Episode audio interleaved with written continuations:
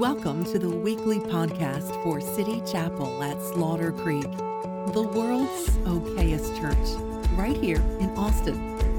Get to know us better at citychapelchurch.com. We're so glad that you joined us today and hope you enjoy the message. The sermon series that I started uh, last week entitled "Me Also Me." And um, it's really it's looking at um, you, really using some of the memes. Uh, you might have seen some of the me also memes. Uh, i have a couple of them here for you just to give an example of what of what exactly i'm talking about. So uh, me um, i'm not a, cla- uh, a basic christian and then oceans comes on and then also me. Uh, anyway they kind of crank it up. Uh, we have another one as well to give you an idea. Me i hate drama. Also me So um, anyway, if the shoe fits, kind of kind of what we're talking about with me also me is the the distance, I guess you could say, the the gap um, between the me that you want to be, the me that you're called to be, and the also me um, that you are. And uh, I think sometimes we can we can get discouraged in the middle of that gap. We can we can give up in the middle of that gap. And honestly, I think just simply recognizing that we all live in that gap that all of us are in some are in some space between uh, the me that uh, God wants us to be and the me that we are. We all have a me, and we all have an also me. Um, this is illustrated in the life of Peter, we, which we read from last week in John chapter 1. Jesus meets Peter, who we call Peter, but actually his name was Simon.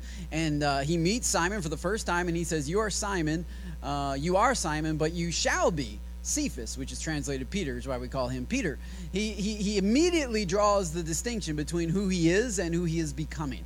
And um, I think it's so important that we understand that because, because otherwise you get discouraged because you're not who you want to be or who you think you should be. And yet God sees you exactly where you are and He sees what He, what he has placed inside of you. And He's not discouraged in that process. So, really, this, this sermon series is about it's about making that journey. It's about taking the next step in that journey. And it's not that in the next three weeks, you know, we're going to be all the way in that journey. But if I can help you take one step in the next three weeks, if I can even help you get some perspective on that journey in the next three weeks, I will have done my job pretty well. And uh, really, we we, we want you to start to see the potential that God has for you. So last Sunday, I, I started it off with a sermon entitled um, You've Got Potential you have potential. Yes, you. I know typically that's that's that's a kind of a Texas way of telling somebody they don't have much talent.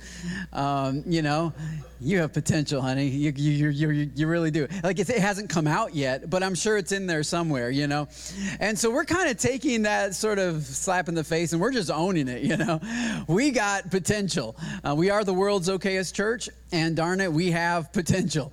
And uh, I think that's a good thing. I think when Jesus sees us he sees the potential that is inside of us and and and and, and he loves that so no matter how rough you are on the outside. No matter how how how messed up you look today you have potential. So just turn to somebody next to you who, who's looking especially good and just tell them that they have potential. Uh, you have potential. You have like you have like you and, and and and if all of us in this room have potential then that means our church has potential.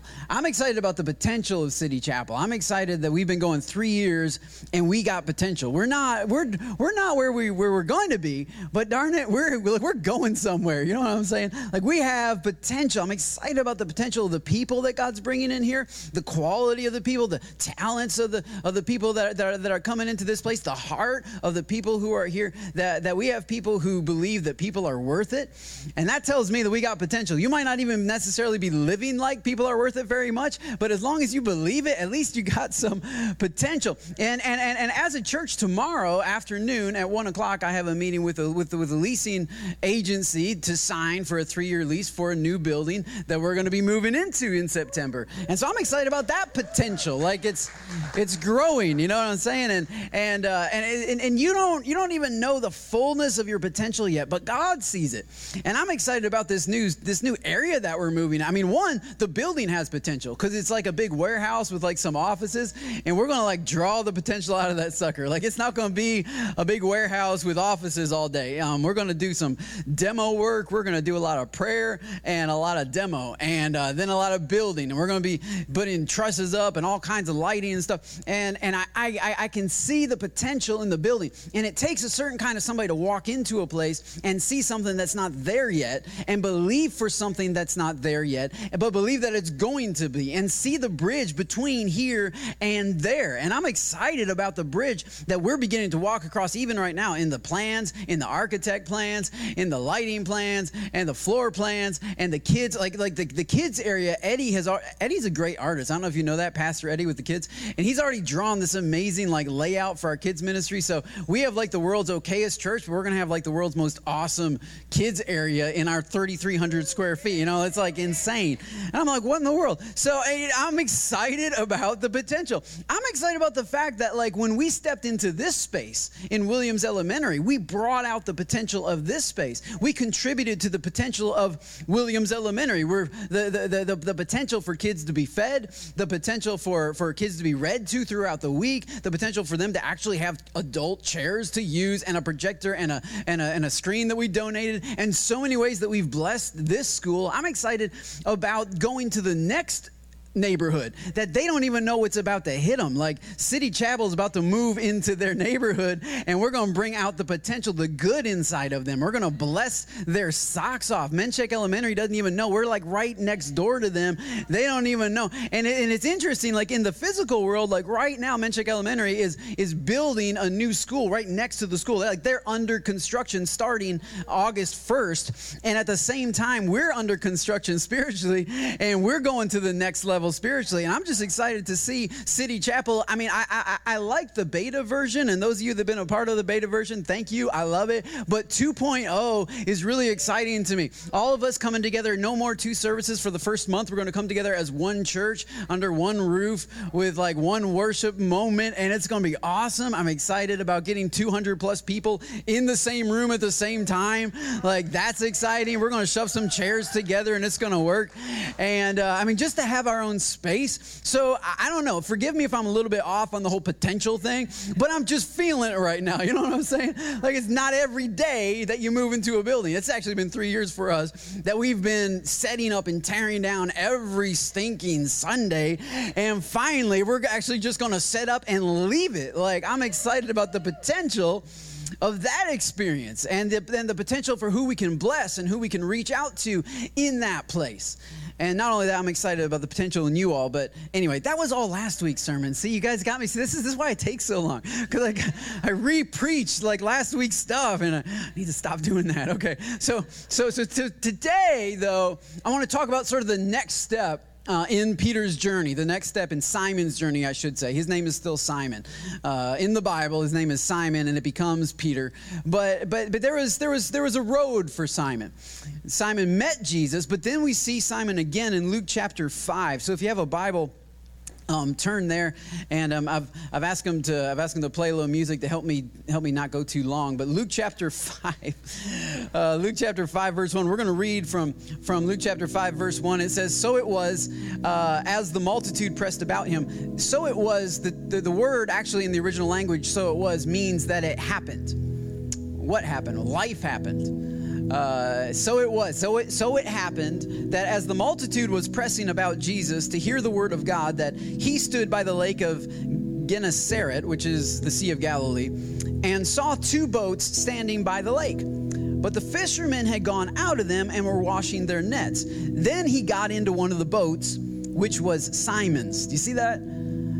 He got into one of the boats, which was Simon's boat. Uh, the fishermen Simon and his buddies are washing their nets, and Jesus gets into Simon's boat and asks him to put out a little from the land. He sat down, taught the multitudes from the boat.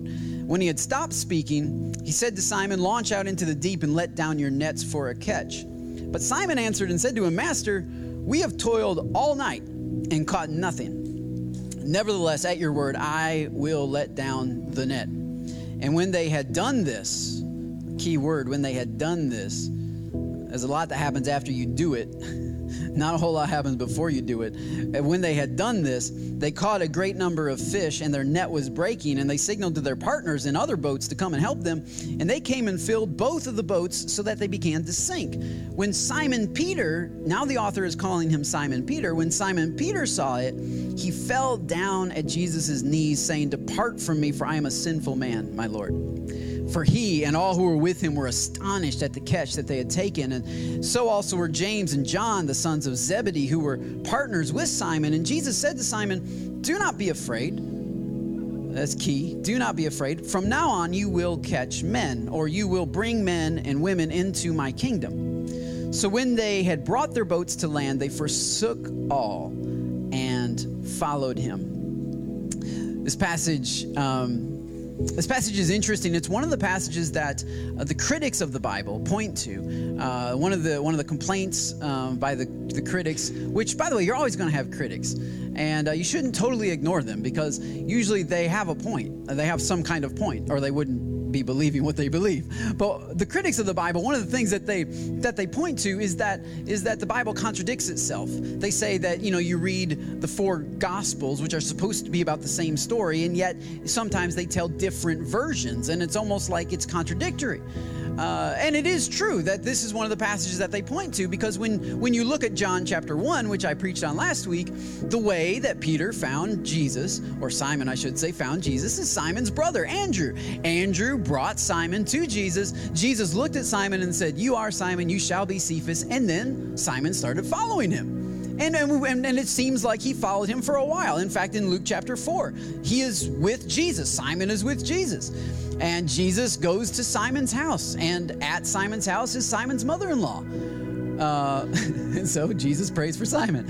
Uh, but no, just kidding. Uh, his mother in law is sick at his house. And so Jesus heals his mother in law. And so Jesus and Simon, they have this relationship. Obviously, they've been uh, he's been called to be a disciple. I mean, he seems like he's with them. But then you come to Luke chapter 5, and it's like there's some fishermen out there. He's been rowing all he's been he's been fishing all night. He's not been with Jesus.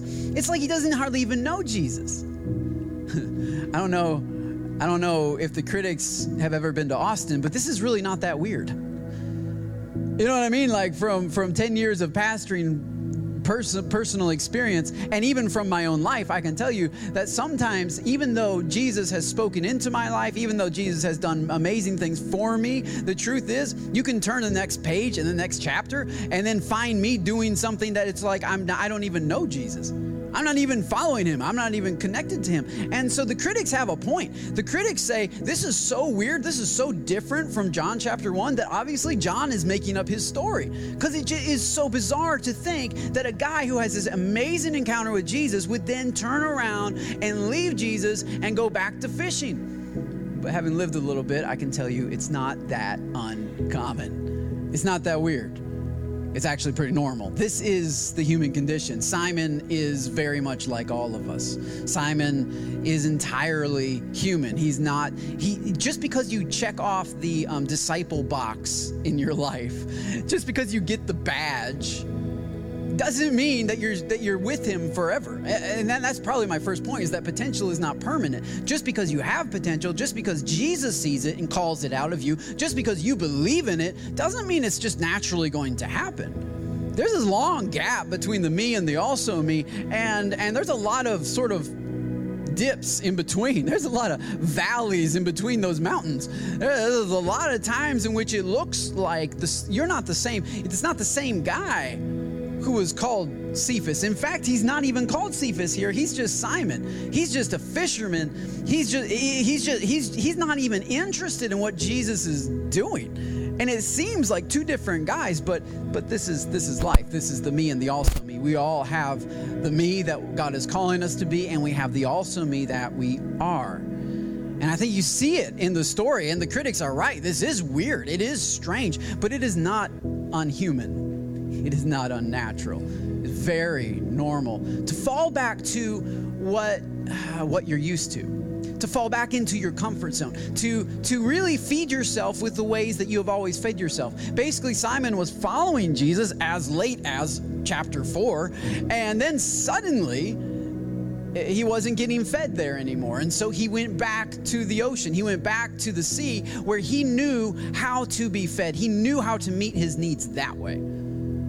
And honestly, my prayer for you is that your journey is kind of like Simon's. I pray that you that you are like Simon in that if you go back, if you go back to what used to bring you comfort, if you go back to what used to feed you, I love how Simon, he fished all night and caught nothing. So, my prayer for you is that after you've had an encounter with Jesus and after you've seen your potential, that you would be so jacked up for going back to what you used to rely on, that you are actually bad at what you used to be awesome at.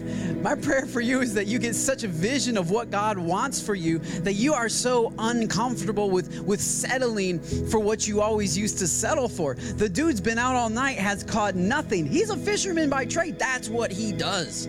He doesn't do anything but fish. He fishes all the time. It's not like me going out fishing. This is Simon, the fisherman, the son of Jonah. His dad is named after a guy who was bait himself. You know what I'm saying? Like Jonah, like the fish finds you. Like this guy goes back out to what he's always known and he comes back empty. And my prayer for you is that is that is that the alcohol tastes empty and that the parties feel empty and that the and that the purpose that you used to find in all of this stuff seems empty compared to where you have been and what you have known. And I don't think it's that bad. I don't think it's that bad that people go back to fishing because sometimes it just reminds them that there really is nothing for me out here. There's a reason why I my heart was stirred up when Jesus spoke to me. There's a reason why I came alive when he started speaking about my potential cuz I don't want to be a fisherman all my life. And uh, in fact, I'm not that good at it anymore anyway. and he doesn't get any fish. He's out fishing all night. He doesn't get any fish. Life happens, and there he is. And that's my prayer for you that if you return to your fishing, that you would find it as empty as Simon did and Simon's coming back in. And, and, and, and, this story, I, I, I, I, don't know, it's not really written necessarily, but in my imagination, I mean, it is written that Simon was fishing all night and that Jesus just showed up on the, on the side of the Sea of Galilee, just teaching some folks, which, which tells me that, like, Jesus is sneaky. You know what I mean? Like he's he's he's real sneaky. Like the dude, like like he could be in Hollywood for acting skills because he just he's acting like this all an accident. He's acting like it's, it's, all just just happenstance. He's so chill about it. Like Jesus shows up and he's like, he's like, guys, you know, um, we're gonna have church tomorrow morning. I this is my imagination. Maybe it was a Sunday, and he says Sunday morning at um, I don't know, like 11:15. Just throwing it out there. And he says, we're going to have church 11:15 on the side of the Sea of Galilee. Tell your friends, let's get somebody to do the coffee and donuts. And so they they're all set up at 11:15, and uh, he starts teaching. The crowd gathers, and they're having church. And then behind Jesus, Peter is coming in from working all night, and he's coming in about don't know, 11:45. He's on City Chapel time, and and uh, he figured he missed the worship, get there for the word. But anyway, he, he's coming in. He's rolling. He's rolling. He's rolling in from a hard night's work, and he's and he looks behind him, and he notices that like, hey, that that looks like Jesus, and and there's a crowd, and he's standing on my dock, and he thinks, man, I can't get away from this guy. like I, I, I left him. I, I left him to go do my thing, and now he's come on my territory. He's coming to my backyard, and he's teaching right there on my dock. And you got to know, Simon just slowed down a minute. You got to know he lifted up those oars and he man, I, I, meant to stop by Starbucks first. I think I, I, am not sure if my mother-in-law is doing good. I need to go to Galilee and check on her. You know, his brain's kind of, his, his buddies are with him and they're like, Simon, why are you slowing down? He's like, what, you know, I don't know. Uh, I was happy to get back and go to get, get some sleep, but I don't know now. You know, I'm thinking about this. And, and so then finally he's like, guys, let's, let's just, there's a crowd there. Let's go over here to the right. Let's just, come on, let's, let's, let's move around this way. And he parks off to the side, gets out of his boat, gets around to the other side of the boat, right, hiding from Jesus, and whips his net out and just starts cleaning it like like nothing's going on. And, and, and if you don't if you don't know the story, like if you haven't read Luke chapter four or John chapter one, if you're just one of the crowd members, you think, oh, just another fisherman coming on in from a day's work, and Jesus is blocking his entrance, and so he, he's over there, and you wouldn't understand the tension that was in the air like you know like the the, the the the the depth of the tension in the air that while Jesus is preaching, teaching, he's aware there's this guy, I don't know, 15 feet, 30 feet, 30 yards, probably felt like 30 miles. away from him, who used to be with him, who he saw so much potential in him, but he had left him. And that, that, that the, the tension, and you got to know the other disciples picked up on it. They're like, they're, they're like, that, that's that's Simon. That's like apparently the Rock, right? Simon the Rock. Yeah, that's he's super rock-like, and, and you know, like they they understand suddenly that it's a setup. That Jesus decided to teach at the very place where he knew Simon was coming home for the night. It's a setup that, and and this is my prayer for you that you would meet the sneaky Jesus they, I mean, you've heard of the loving Jesus, you've heard of the merciful Jesus, but there's a sneaky Jesus who shows up in just natural stuff. Like he acts like it's nothing. He acts like he didn't tell Harry to preach on this because you needed it. He acts like Harry just in this sermon series and it's just normal. And all and, and a lot of times people come to me and like like like how did you know that? How did you know that I was that I even said that? And I said I didn't know you said anything. I am I'm trying to control my own life. I don't have time to look into yours. You know what I'm saying? Like I don't have no idea what you're talking about. But you met the sneaky sneaky Jesus. Basically, Jesus snuck up on you. Like, don't underestimate the sneakiness. Because he sneaks up on you. Like, he just, you don't even hear it coming. You don't see it coming. And you're going about your life and you're doing your thing. And suddenly he's there again. Wow, right in front of you again. And this dude, like, won't leave me alone. And my prayer for you is that you meet the Jesus who just won't let you go back to what you used to be. And he's just there, acting like it's nothing, acting like, well, this is where we always have church, isn't it, boys? Isn't this where we always set up and tear down right here? And he's just going through the motions. But but but but what's most important is not who he's speaking to, but who he's waiting for. He's preaching to this whole group of people, but he's waiting for one. He's waiting for one to come rowing in the back, scoot off to the side, and act completely uninterested. And Simon, by the way, while he's cleaning his nets, he's sitting there cleaning his nets. The reason why he's cleaning his nets because his nets are super dirty. The reason why they're dirty is because he didn't catch anything. Because back in those days, the way that they would go fishing is they would have two boats, one on one side, one on the other. They have a big net called a drag net, and uh, they had rocks and stuff on the bottom to make it heavy. And this, like this boat, would hold one end of the rope. This boat would hold the other end, and then they lower the net and it'd drag along the bottom. So they'd be rowing through the Sea of Galilee, dragging along the bottom, hoping to catch some fish. And occasionally, you grab the front end, lift it up, see the fish. And so all night, Simon's been doing this, and it starts to feel heavy. All right, we got something. And it's like, no, it's just a bunch of seaweed and mud and um, trash, you know. Uh, those Romans were huge litterers. There were like plastic bottles everywhere. And, uh, just kidding. Uh, uh, it was the Pharisees; they were the litterers, and so you know, so he's got he's picking up everybody's old papyrus paper and junk, and and you know he, he he comes back, and yeah, he doesn't have any fish. He's got a lot of mud. He's got a lot of seaweed. He's got a lot of junk, and this is what like this this picture in my mind is such a picture of City Chapel almost every Sunday. Like almost every Sunday, there are people who are who are here to listen right? There's the crowd, and they're like, oh, that's, that's, that's, that's interesting. And then there's like the disciples, like people who are in it. And they're like, they're, they're like, yeah, I'm, I'm going for God. But then there's always like one or two guys sitting off to the side just trying to get the junk out of their life until they feel worthy enough to come into the circle. And that's Simon. Simon, and that's what happens when you try to feed yourself by yourself. You end up collecting everybody else's trash.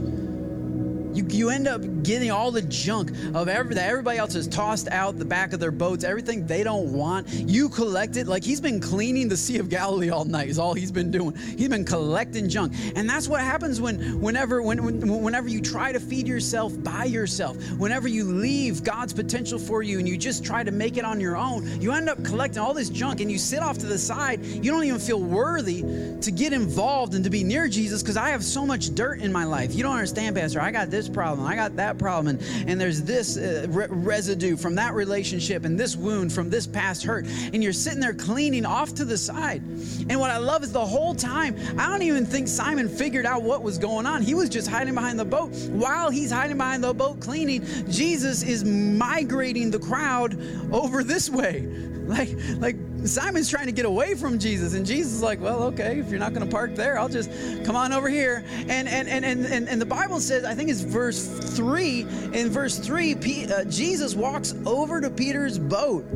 Like, didn't just pick any old boat, picked Peter, Simon's boat, and he got into it. He just sits down in a boat that's beached up on the shore. He just sits down in the boat and he looks down at Simon and says, Dude, um, could you maybe push me out? And like, it, like, just, uh, I just need somebody, you know, to push me out. It's not like none of his other disciples could just push him off the shore. I mean, it's totally like it's not about what God can get from you. He instead instead God Jesus is asking Simon to come into the boat. Like even when Simon didn't want Jesus in his boat, when Simon wouldn't accept or, or or, or, request Jesus to come into his boat, Jesus just got into his boat and then requested that Simon join him. Like, this is what Jesus does for those who feel unworthy, who, for those who feel broken and, and dirty and messed up and, and unable to enter back into their potential. He just moves right into your boat and says, Would you join me in this? Would you just come with me? And it's not because he wants what you can give him, because he can get that from anybody. It's not what you can do for him. He could have a bazillion people. He could have angels do stuff for him. And even me, he could have, you know, way better people preaching. It's not about that. It's about it's not about my gift, it's about my presence. He wants me in the boat. And he wants you in the boat. He wants to be near you. It doesn't have anything to do with what you, what, what you can offer him. Uh, he, he's, he's already gotten in the boat, and so he asked Simon to, to row and, and to move him on out uh, from the shore so he could teach, and Simon does that. Simon is there and he teaches. I don't know what he preached on, uh, but at the end of his sermon, he turns to Simon and says, "Hey, let's go. Let's go out deeper and catch something." I noticed your boat was empty. And that's always when Jesus shows up, isn't it? It's like so embarrassing. It's like, man, like everything that I was going for, like, like he shows up when I got nothing. Like it's like all of my rebellion and stuff was was like a waste, you know? He shows up when I'm at my lowest. He shows up when I got nothing to show for it. And then he highlights it and he says, Yeah, I noticed you're kind of hungry in here. How about we go get something to eat? And Simon's like, dude, that's what I've been trying to do, okay? Like that's what that's what also me has been working on all night. He said, we've toiled all night. He didn't say we fished. He said, this cost me something. This nothing. It cost me a lot. Okay, I've been working at this. And Jesus says, yeah, but uh, you haven't got any results. Like you don't have anything to show for it. How about we go out for a catch, not to fish, but for a catch. And so he tells him to put his net down. He tells him to release his net. I think it's in verse 5, Simon answered and said to him, Master, we toiled all night and caught nothing. Nevertheless, at your word, I will let down the net. That's a, a perfect example of the dichotomy of Simon. That is Simon and Cephas. All right, that's Simon and Peter. That that is a perfect example. That sentence, we have caught, we we have worked all night and caught nothing. In other words, this isn't going to work. I don't think this is going to work. I, all, all evidence suggests otherwise. I do not believe this is going to work. But at your word, I'll do what you say. So you have Simon. This is never going to work, Jesus, because I've been working hard at this and haven't been able to accomplish it. And then you have Cephas. Okay, fine. Even if I don't think it's going to work, I'll be obedient to you. This is the Simon, which is which is why I think after this, Luke calls him Simon Cephas, because now he's got the Cephas back. Before he just had the Simon, this isn't going to work. So I'm, I'm, throwing in the towel. I'm giving up. I'm going back to fishing. This whole following Jesus thing, not going to work. And, but now he's added the Cephas back into it. I don't. I still don't think it's going to work. But because you say so, I will do so. It says when he had done it, when he had been obedient. And this is what I've realized that God is not waiting on you to, to be confident. God's not waiting on you to, to have faith, supposed, you know, a feeling of faith. God's not waiting on you to, to, to, to be sure and to wrap your head around this and to figure this out. He's waiting for you to do it, to do what he's calling you to do. We've been talking about this for a while now uh, the, the, the difference between the truth we know and the truth we feel. You know, we, we all have a certain truth that we know. We know uh, what the Bible says in large part. We know what we ought to do. We know we, we know what we were raised to do. We, we there's there's a certain level of truth that we know, and that seems to expand. It grows as you come to church. You you learn more and more about what the, the, the truth that you know. The problem is though, the truth we know is never as powerful as the truth that we feel. The truth we feel will always win the battle between the truth we know and the truth we feel. Because the truth we feel is what our gut says. The truth we feel is what feels right. It's, and, and we will always go by the truth we feel. And Simon says, dude, I feel we are not going to catch anything. Like, I am pretty certain of this. Like, it's not going to happen. There's a truth I know. I know you said we're going to catch something, but I'm telling you, the truth I feel is I'm not going to catch anything. And that always takes first place in our life the truth that we feel. And that's true for all of us. In, in all of our walks of life, we have a truth that we know and a truth that we feel. And for a long time, I think the church has has majored on on knowledge, on like teaching you stuff, teaching me stuff.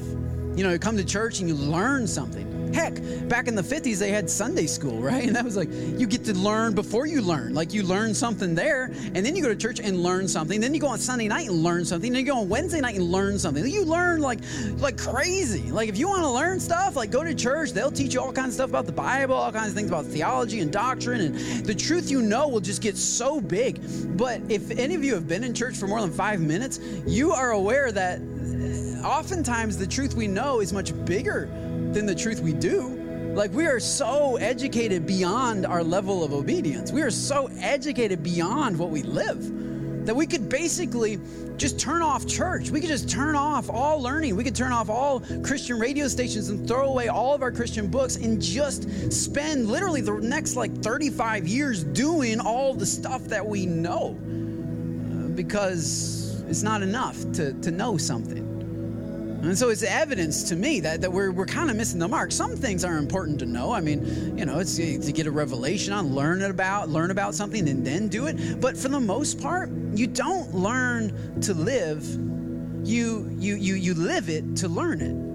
There, there's some things that you're just not going to learn. There's some things that, that Peter's never, uh, Simon's never going to figure out here. He's never going to feel that, that actually, if I lower this net, I'm going to catch fish. He's, it's never going to resonate with him on that level because the truth he feels just says otherwise. And that's, that, that's true about many of the areas of our life. You're not going to, you're, you're not going to learn it and then live it. You're going to live it and then learn it. And you're going to live it and then your living of it will preach to you will preach to your feelings? Because that's the great question, right? How do I get a truth that I know to become the truth that I feel?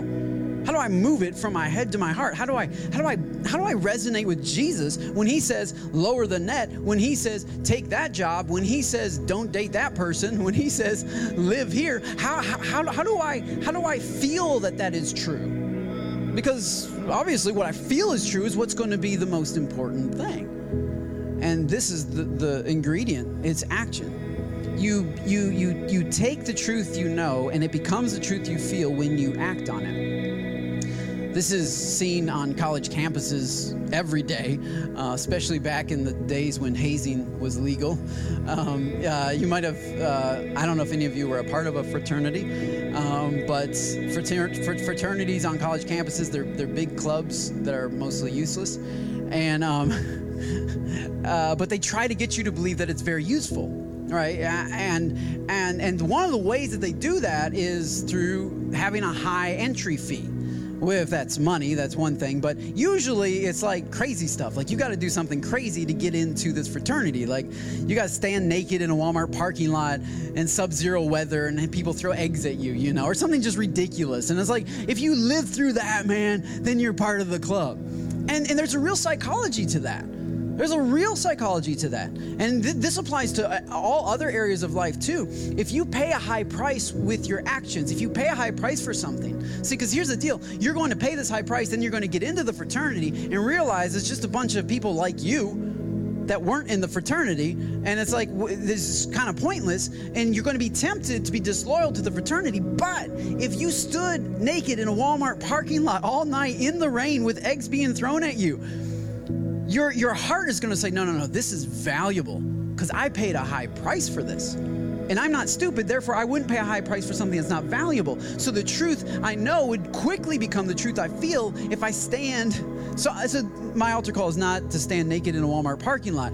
I'm just saying that this can also be used. It's just it's, it's, it's a psychological truth that if you pay a high price for something, you will value it And this is true too, like for, for, for young families. If, if you're if you're finding it hard to, to pull yourself away from, from fun and from work and to go spend time with your kids, all you have to do is start doing it. All you have to do is sacrifice majorly for your family, and you you are preaching to your heart that your family is worth it and you will start to feel that they are worth it. All you have to do is start doing acts of love, doing acts of kindness. If you want to believe that people are worth it, but you're kind of too lazy to get off the couch, all you have to do is actually get out the get off the couch one day and do something for somebody else. And when you sacrifice to do something for somebody else, your your life starts preaching to you. This is worth it. This is valuable because I paid a high price for that. Same is same is true with church. Like when, when you make church a priority, you might not think it's important, but then, eh, hey, we, I've come every single Sunday at 11:15. You know, this must be important. You start to preach to yourself, and the truth you know becomes a truth you feel as you act on the truth you know. And it's and it's the most difficult thing in the world to go against what you feel, right? For for Simon, it's got to be so difficult when Jesus says lower than that, and he's like, this isn't going to work because here's the deal your also me is always going to be jealous of your me. It's jealous of the me that you could be. And it's found very good reasons why it is the way that it is, usually very moral reasons. Well, I am this way because I don't want to be fake. I don't want to lower the nets, uh, not really believing. I don't think that would be correct to not have faith in Jesus. So I'm waiting until I believe before I lower these nets uh, because you know I wouldn't want to be fake like like like some of those me people. They're obviously fake because they've they're they're doing things that they don't necessarily feel, and I am uh, morally superior uh, to them in that way, and so I'm not ready to do that. And that's and that's what always happens is your also me is is so jealous of your me is so jealous of that that it assumes that in order to be that you you you got to be sketchy, you know, you got to be like you know you don't really and you find moral high ground. And people do this all the time like like in churches. Uh, anytime a church is comparing itself to another church like well we're better because you know it's that kind of stuff. And it, it, it, doesn't even make any sense half the time. And and you can do this with your own life. Well you know i would do that but uh, you know i I'm morally superior. I can't I can't lower myself to the standard of you'll you'll always be tempted uh, to be jealous of what what God is calling you to step into. And so what Peter does, what Simon does, is he just lowers the net anyway. He doesn't feel it. He doesn't believe it. He just does it. he just does what God is calling him to do. And that feels fake.